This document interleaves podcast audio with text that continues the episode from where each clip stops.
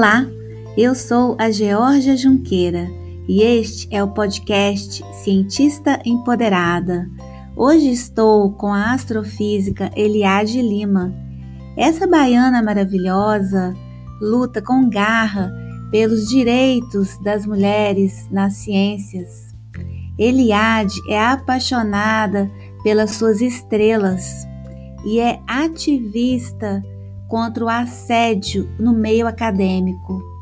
Fiquem conosco, empoderadas e empoderandas.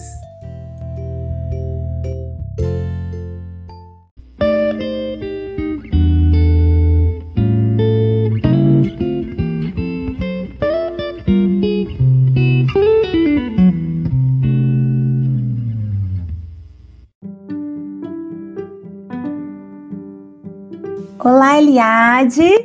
Muito prazer em ter você aqui no nosso espaço, no podcast Cientista Empoderada. Oi, Georgia, eu agradeço o convite e me sinto honrada em poder participar depois de ter visto tantas mulheres maravilhosas que passaram por aqui. Ah, imagina, você é tão maravilhosa quanto.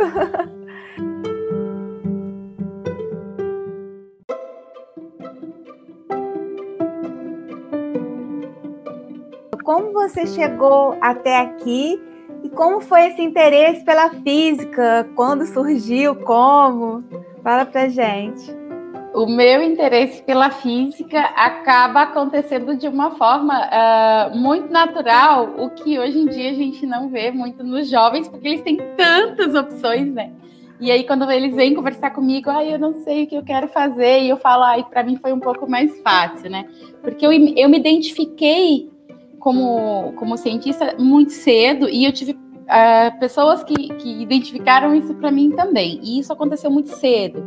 É, primeiro, o meu interesse né, pelo céu em especial e o meu interesse por montar e desmontar vem muito cedo. Eu me lembro ali com 5, 6 anos eu já gostava muito de acompanhar o meu pai na oficina mecânica para entender e ganhar as peças do carro. Eu adorava quando tinham peças quebradas que eu ganhava, né?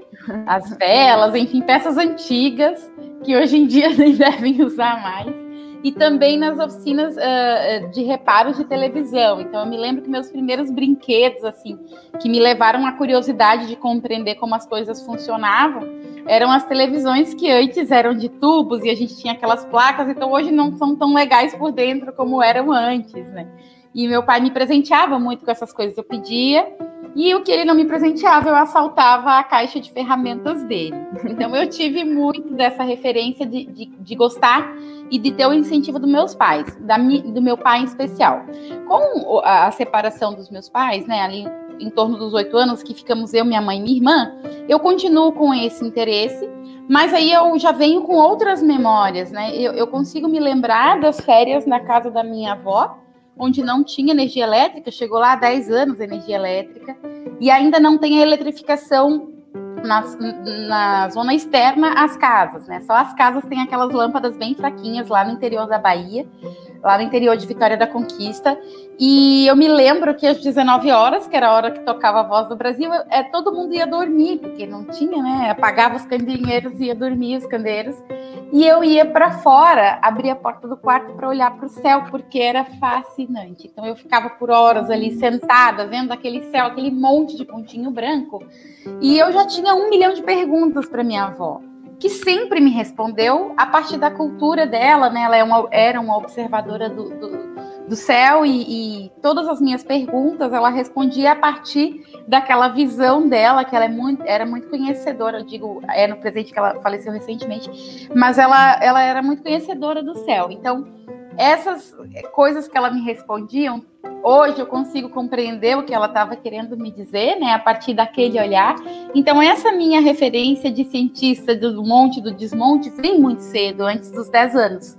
E na escola, eu acabava por gostar muito de matemática, acabava por, quando fiz, é, tive a cadeira de ciências a primeira vez, né, eu fiquei encantada, apaixonada. Eu olhei para o professor e falei: é isso que eu quero fazer. Eu não sei, não, faço ideia para que, que servia. E ele, ele acreditou nisso, uh, ele me dava lições a mais, ele respondia o máximo de perguntas que eu, que eu fazia assim, no possível. E acabou que ele falava assim para mim: você tem que fazer física, né? Eu não sabia o que era, mas ele me dizia: olha, você tem que fazer física.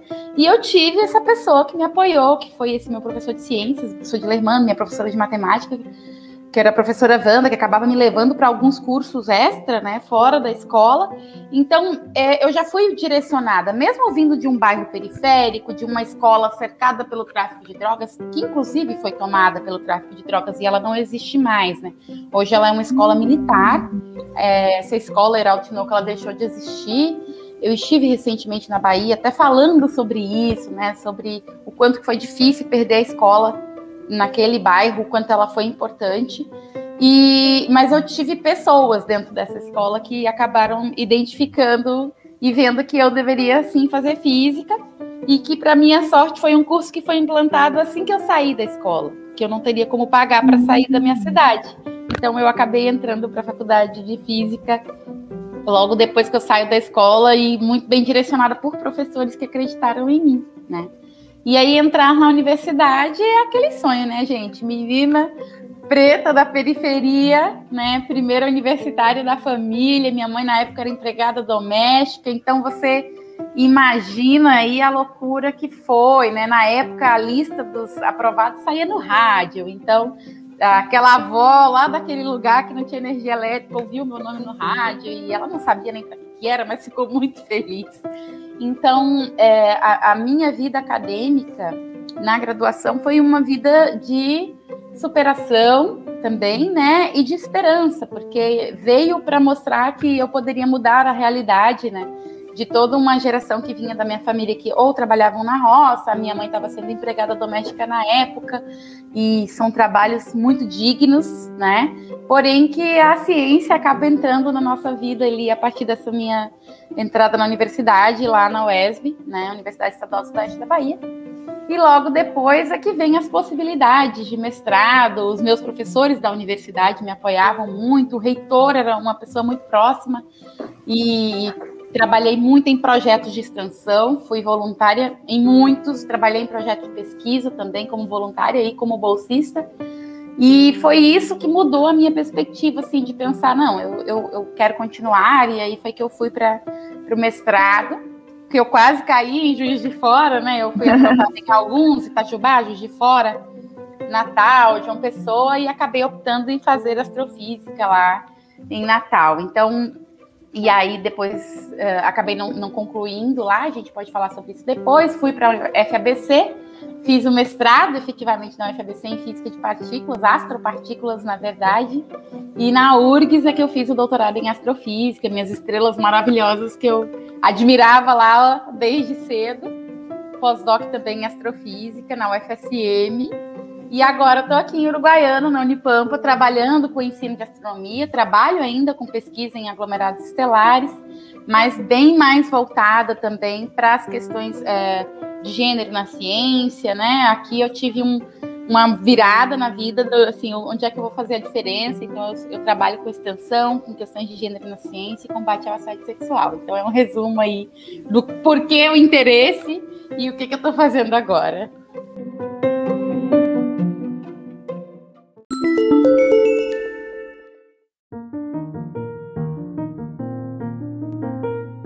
Eu fico imaginando sua mãe quando você falou quero estudar física. Deve ter tido aquela pergunta, mas física para quê? Menina, essa história com a minha mãe dá uma outra ótima história, porque a minha mãe, ela quando se casou, que ela morava na roça, ela tinha feito só até a segunda série. E após o divórcio com meu pai, a minha mãe volta a estudar. Que maravilha! E ela volta a estudar. Eu me lembro que ela fez o supletivo para o ensino fundamental e eu ajudava ela, né, a estudar para as provas do supletivo. No ensino médio, nós duas estudávamos na mesma escola, nós já chegamos a estudar na mesma sala de aula. E aí a minha mãe teve que ir para São Paulo para ser empregada doméstica lá, né? Isso era muito comum na Bahia, hoje é uma realidade bem mais distante, mas era muito comum as pessoas irem trabalhar em São Paulo. E minha mãe foi trabalhar em São Paulo, continuou estudando lá, parava e voltava. Quando ela volta, que ela volta com o ensino médio terminado, eu já estava na universidade. E eu já era professora num cursinho pré-vestibular e ela foi minha aluna. Então, Ai, assim. Gente, é uma loucura. lindo! É uma loucura. e eu me lembro, me emocionei agora. Eu me lembro de quando eu estava ali na mesma sala de aula que ela, acho que foi no primeiro ano do ensino médio. Eu, é, a nossa escola dava uma medalha para os alunos de destaque num jantar com o diretor e tal. É tudo muito simples, mas era tudo muito com muito carinho. E a minha mãe ganhou a medalha, né? Por ser a mãe que ah, estudava com a filha. Então a gente tem essas referências. E acabou que, por fim, a minha mãe volta de São Paulo, é minha aluna. Ela estudou na escola que eu fui professora também, eu, mas ela acabou não sendo minha aluna nessa escola. Eu era professora, é uma escola que tem dentro da universidade. E ela fez o curso de técnica em enfermagem, né? E acabou e aí que ela passou num concurso para a prefeitura e hoje ela é agente comunitária de saúde. Então é a educação mudando vidas, né? Então é, é, é, quando eu falei que queria fazer física, ela já sabia que ia ser legal porque ela já estudava na escola comigo e o professor falava para ela que era para eu fazer física. Ela não entendia o que seria a carreira, né? O meu pai ele não entende muito, ele é, é motorista. Hoje ele assiste minhas palestras, ele entende o quanto que isso foi importante na minha vida. Mas até pouco tempo ele perguntava quando é que eu ia terminar para fazer direito, entende? Assim, ele não sabia direito o que, eu estava fazendo. Eu falei, ai, pai, eu vou fazer o errado mesmo, o direito não. Hoje ele já compreende demais. Sim.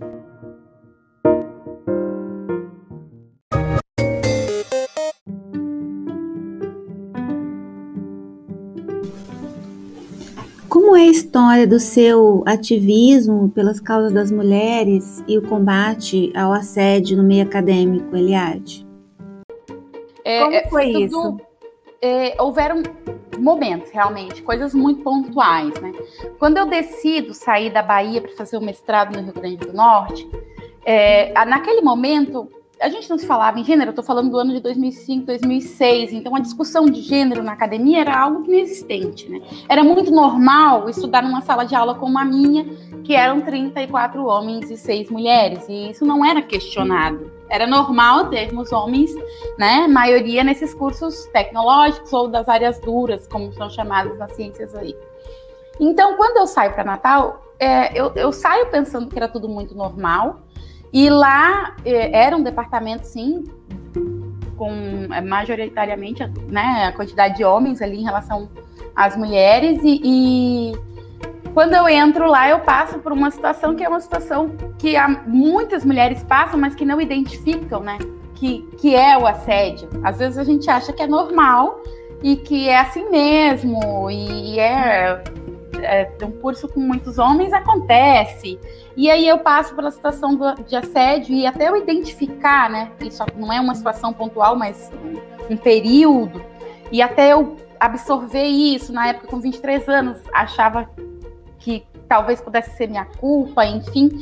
até tomar a decisão da denúncia, né? Então ali acontece o primeiro grande impacto de eu perceber que eu era diferente, sim, por ser mulher e estar fazendo uma ciência que na hora eu pensei, será que eu tô aqui por mérito ou eu tô aqui porque tinha um interesse? E começa uma loucura na sua uhum. cabeça.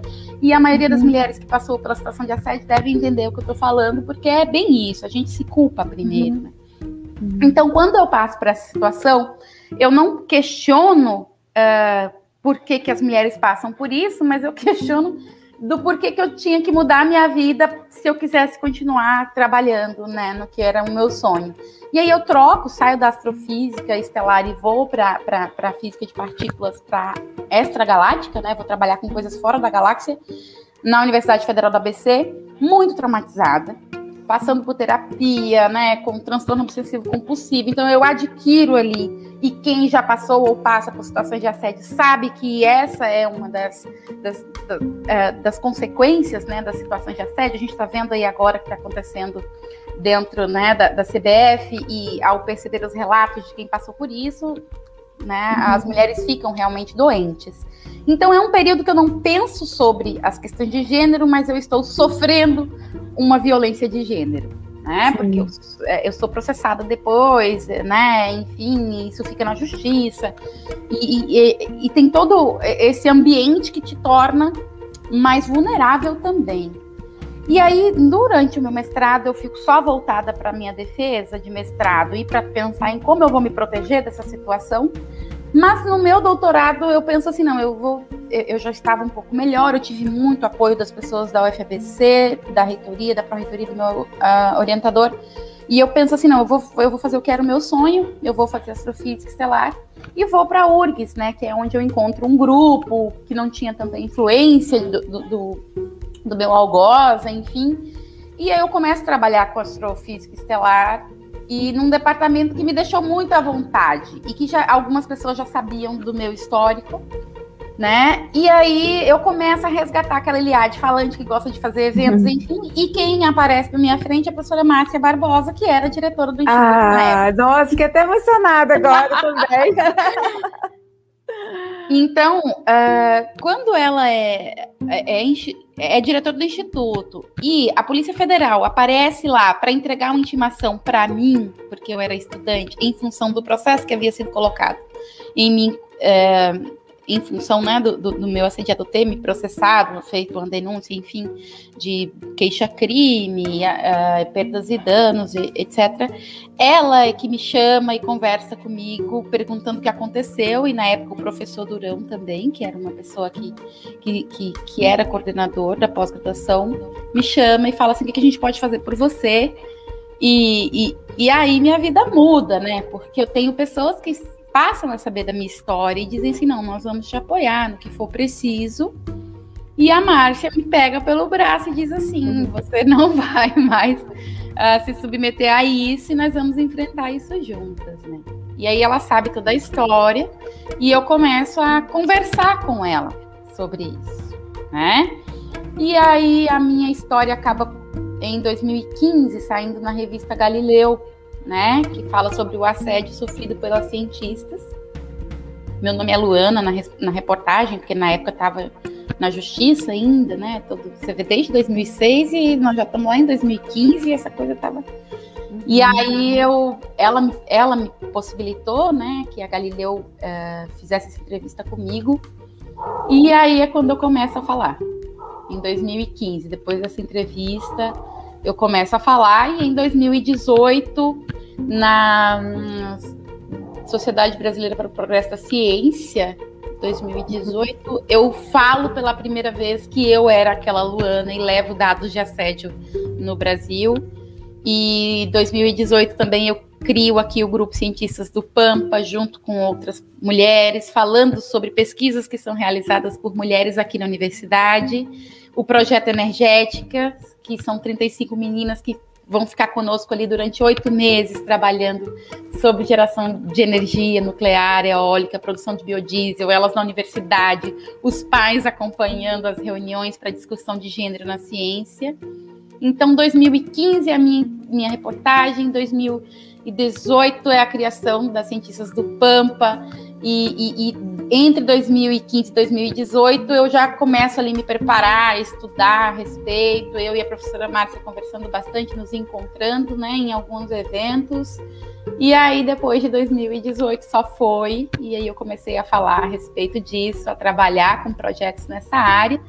E hoje em dia estou aqui atuando no grupo de trabalho Mulheres na Ciência, da Unipampa, no Parenting Science, e acabo de entrar para a comissão de ética da Unipampa também, para discussões sobre a assédio na universidade, né? Então, foi uma caminhada longa, dura, muitos percalços, seguimos aqui com muitas feridas, mas que são curadas a partir do momento em que a gente pode ensinar para uma menina, para uma mulher ali como identificar isso, como se proteger, como denunciar, e também em ações que tentam evitar né, que isso aconteça. Elas não precisam passar por isso, mas a gente pode conversar e criar uma política para que essas coisas não aconteçam mais. Então, é, no começo foi muito difícil, mas agora eu estou aqui atuando, então foi a Márcia que foi uma das pessoas aí importantíssimas, né, para me inserir nessa discussão e nesse debate. Muito bom, porque o primeiro ponto é você é você identificar e conseguir falar disso, porque é muito difícil a é. gente falar. Quem passa por essa situação, falar já é difícil, né? É. a pessoa entender que está sendo assediada é um dos primeiros pontos assim mais difíceis, né? A gente pensa tudo menos que é assédio, porque a culpabilização da vítima ela existe inclusive com a vítima, porque a vítima sempre vai pensar não, eu eu fiz algo de errado, eu ri demais, eu falei demais, eu fui legal demais. Então sempre a mulher, né? E seja também quem é vítima de assédio moral, né? Homens e mulheres, não impedindo que homens também venham ser vítimas de, de assédio sexual, mas sempre a vítima pensa que a culpa é dela primeiro, né? Até ela compreender que ela foi assediada. Aí, uhum. após a compreensão, esse caminho até falar a respeito, aí já é mais um outro caminho muito longo.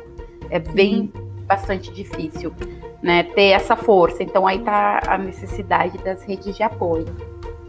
Como é importante alguém te dar a mão, alguém falar, vamos junto. Como isso, isso é importante? No meu caso foi uma pessoa, né? Foi a Márcia, mas em, em, especial, mas eu tive outras pessoas, né? Tive orientador da UFABC que soube de tudo e disse, não, vem, ele já era, tinha sido meu professor na Bahia. Então, por isso que eu confiei de procurá-lo, porque ele estava naquele momento na UFBC, e sentar eu, ele, a esposa dele, eu falar tudo assim, e eles me tratarem de uma forma, sabe, um, eles não me hiperprotegia, porque ele achava assim, não, o mundo é muito duro e você não vai ficar protegida aqui. Mas também você está blindada aqui na UFBC, a gente não vai deixar que isso aconteça contigo aqui, né? E, e eu tive lá dentro da própria URGS, meu orientador, o Eduardo Bica, eu tive os professores do próprio departamento que souberam da situação e que souberam como, como fazer e como levar aqueles quatro anos, né? É, evitaram convidar o meu assediador para bancas ou para qualquer atividade dentro do departamento. Então, essas coisas são importantes. O apoio tem aquelas redes como o Parenting Science para maternidade, como as 500 mulheres cientistas, né? A gente tem várias redes. Mas uh, o teu canal, que também é um tipo de rede de apoio, né? Mas existem também as pessoas que fazem esse papel. No meu caso foi a Márcia e tantas outras aí que estiveram ao meu lado. Porque sozinha é muito difícil conseguir, dificilmente a gente consegue.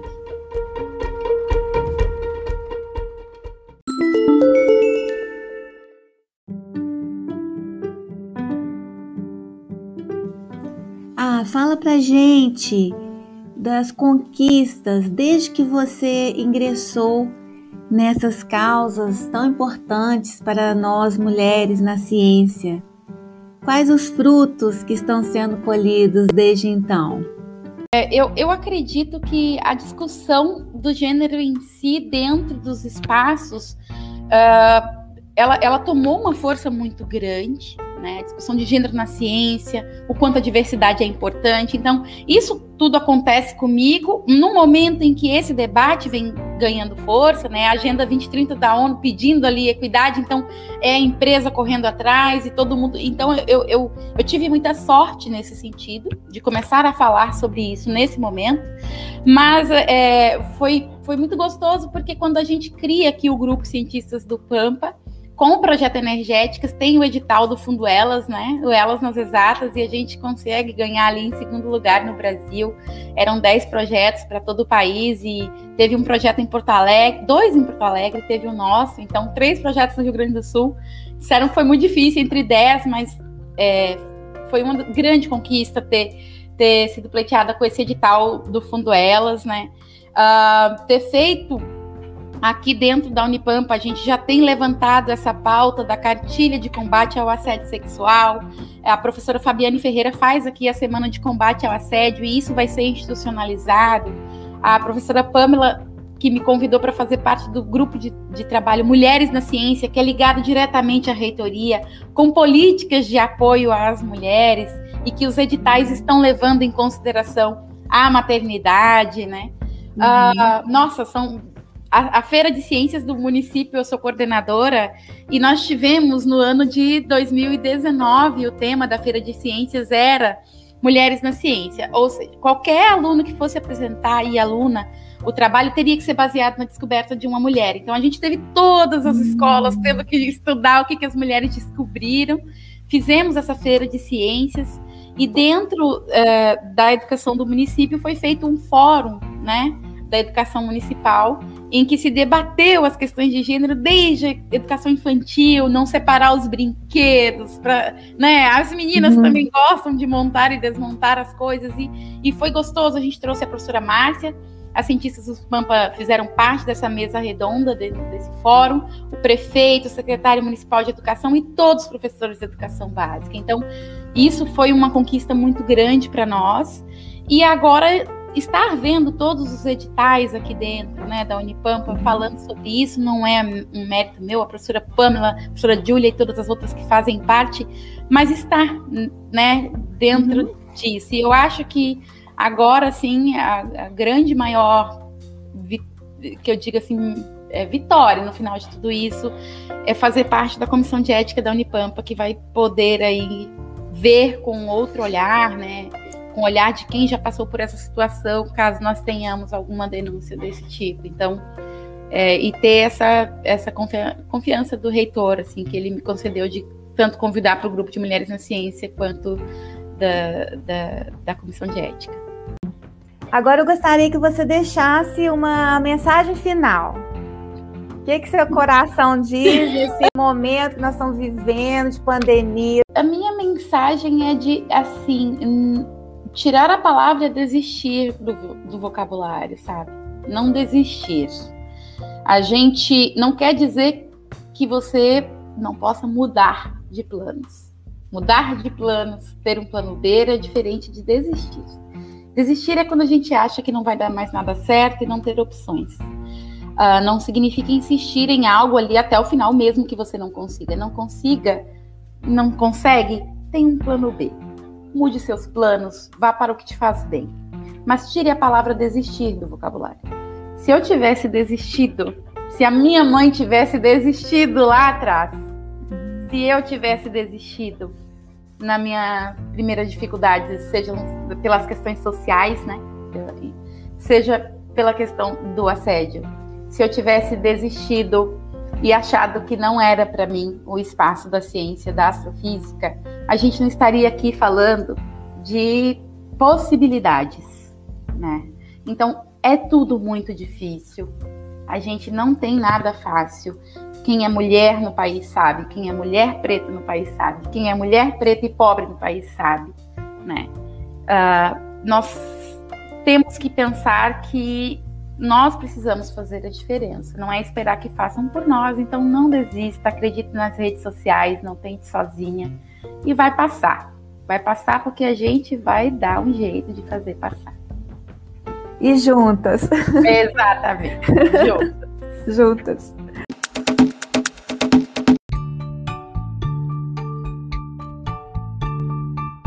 Eliade, muito obrigada, viu? Muito obrigada pela sua participação, de gastar um pouquinho do seu tempo precioso aqui, tá? Eu que agradeço, é sempre muito Não sei se ficou, falar. Sim. É não difícil. sei se ficou alguma coisa ainda que você gostaria ah, de falar. Acho que não, eu acho que, que a gente tem que ir falando à medida que, que flui, né?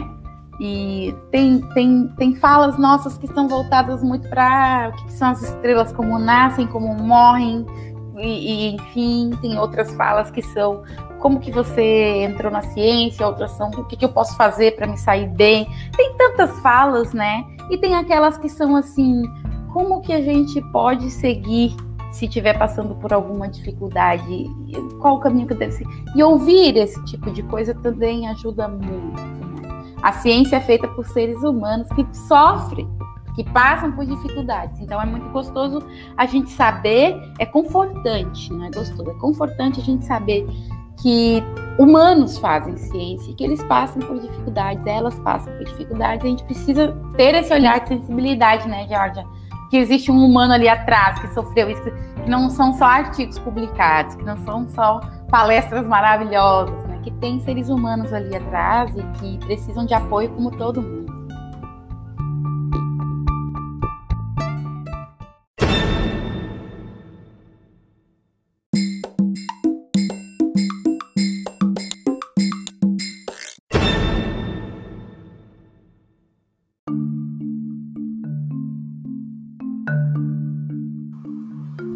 seu feedback é muito importante para nós sugira temas que você acha que devemos tratar aqui.